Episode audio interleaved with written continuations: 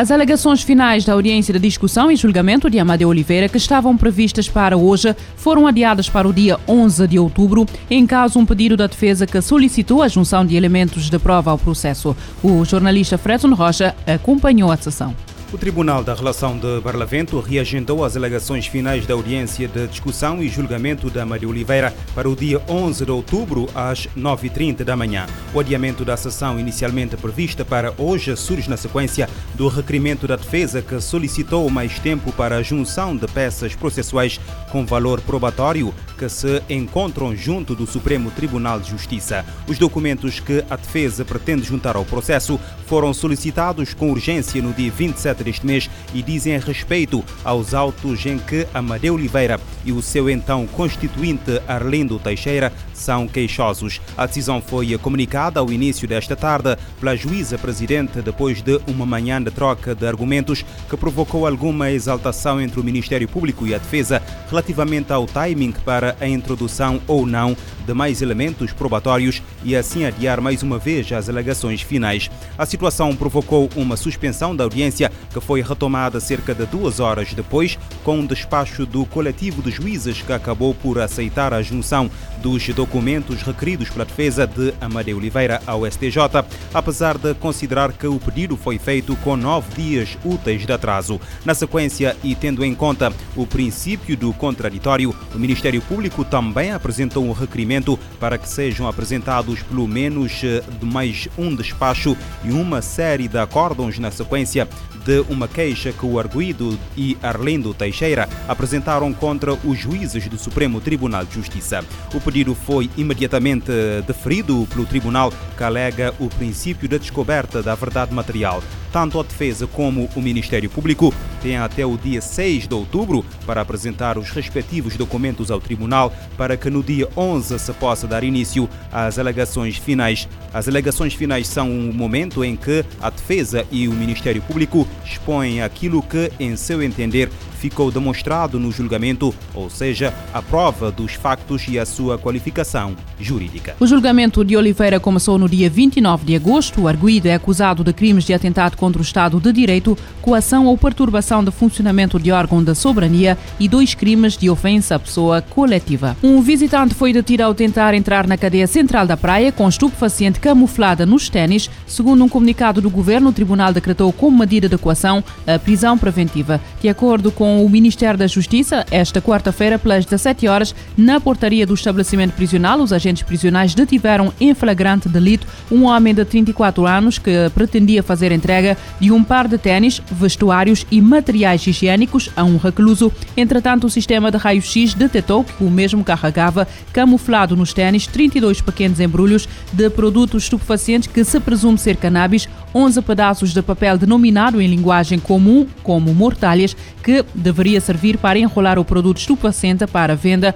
e ou consumo, para além da apreensão de outros objetos. O referido indivíduo foi detido e presente ao tribunal para primeiro interrogatório judicial de arguído detido, tendo-lhe sido aplicado a prisão preventiva como medida de coação.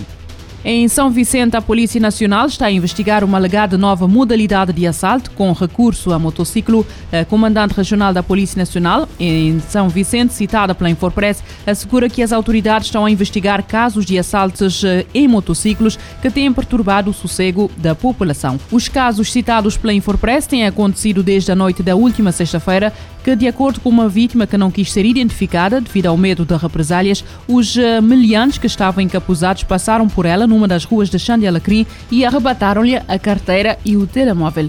O número de processos crimes instruídos pelo Ministério Público aumentou 31,9% no último ano para 28.882, mais de metade na praia, com os crimes de homicídio a subirem. De acordo com o relatório anual sobre a situação da Justiça relativa ao ano judicial 2021-2022, elaborado pelo Conselho Superior do Ministério Público a nível nacional, os crimes contra a propriedade aumentaram 55,6% face ao ano anterior. Segundo o relatório do Ministério Público, os crimes sexuais participados registraram uma descida no último ano, com a entrada de 776 queixas no Ministério Público. Já os novos processos entrados por crimes de droga aumentaram 8,1% no último ano, para um total de 321. No Brasil, uma mulher matou as duas filhas. O pai encontrou os corpos debaixo de um cobertor. A mulher de 30 anos confessou às autoridades que matou as duas crianças de 10 e 6 anos na casa da família em Goiás na terça-feira. De acordo com o site de notícias da Globo G1, a brasileira disse que envenenou, afogou e ainda esfaqueou as filhas, sendo que a polícia encontrou elementos na habitação que levam a crer que isso seja verdade. O delegado responsável pela investigação do caso disse que havia um frasco de veneno para rato aberto e outro fechado, uma caixa de água cheia com uma extensão elétrica ligada dentro. Os corpos das crianças foram encontrados pelo pai quando chegou a casa para almoçar. Já a suspeita esteve em fuga, mas foi encontrada horas depois do crime com sinais da tentativa de suicídio. Por essa razão, foi internado no hospital de Goiás, onde ainda se encontra sob vigilância das autoridades. A brasileira vai responder pelo crime de duplo homicídio qualificado, com aumento da pena pelo facto de as vítimas terem menos de 14 anos e serem as suas filhas. Se for condenada, poderá apanhar 100 anos de prisão. Reduzir o desperdício de alimentos é essencial para combater a fome no mundo. O alerta das Nações Unidas para assinalar o Dia Internacional para a Consciencialização sobre a Perda e Desperdício de Alimentos, data assinalada esta quinta-feira. A ONU refere que todos os dias em todo o mundo são desperdiçados ou perdidas toneladas e toneladas de alimentos apropriados para o consumo. A ONU estima um desperdício de 17% de toda a produção global de comida.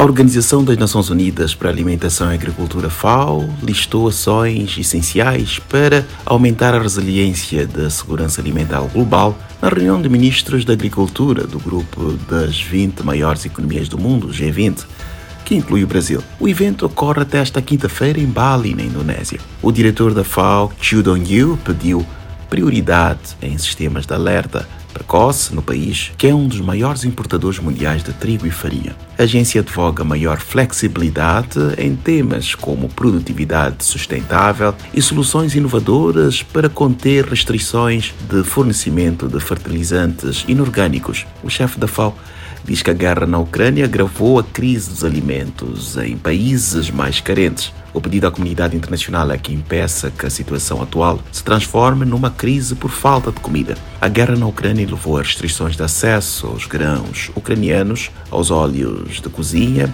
e a outros alimentos vitais para países mais vulneráveis. Chu Dong-yu elogiou a iniciativa de grãos do Mar Negro como um importante passo. Para ele é preciso ainda melhorar o acesso alimentar dos países mais vulneráveis. A FAO anunciou uma proposta de um mecanismo de financiamento à importação de alimentos. A agência elogiou o Fundo Monetário Internacional por declarar a realidade atual uma janela de choque alimentar e incluir nos instrumentos de empréstimos de emergência. O alvo do mecanismo que permite o acesso a fundos é garantir que os recursos cheguem a 62 nações de baixa renda que importam alimentos. Nelas, cerca de 1 bilhão e 800 mil pessoas apresentam necessidades mais urgentes. ONU News em Nova York, Eleutério Gavan. No Dia Internacional para a Consciencialização sobre a Perda e Desperdício de Alimentos, a ONU destaca a perda de cerca de 17% de toda a produção mundial, quando o número de pessoas que passam fome tem aumentado desde 2014 a nível global.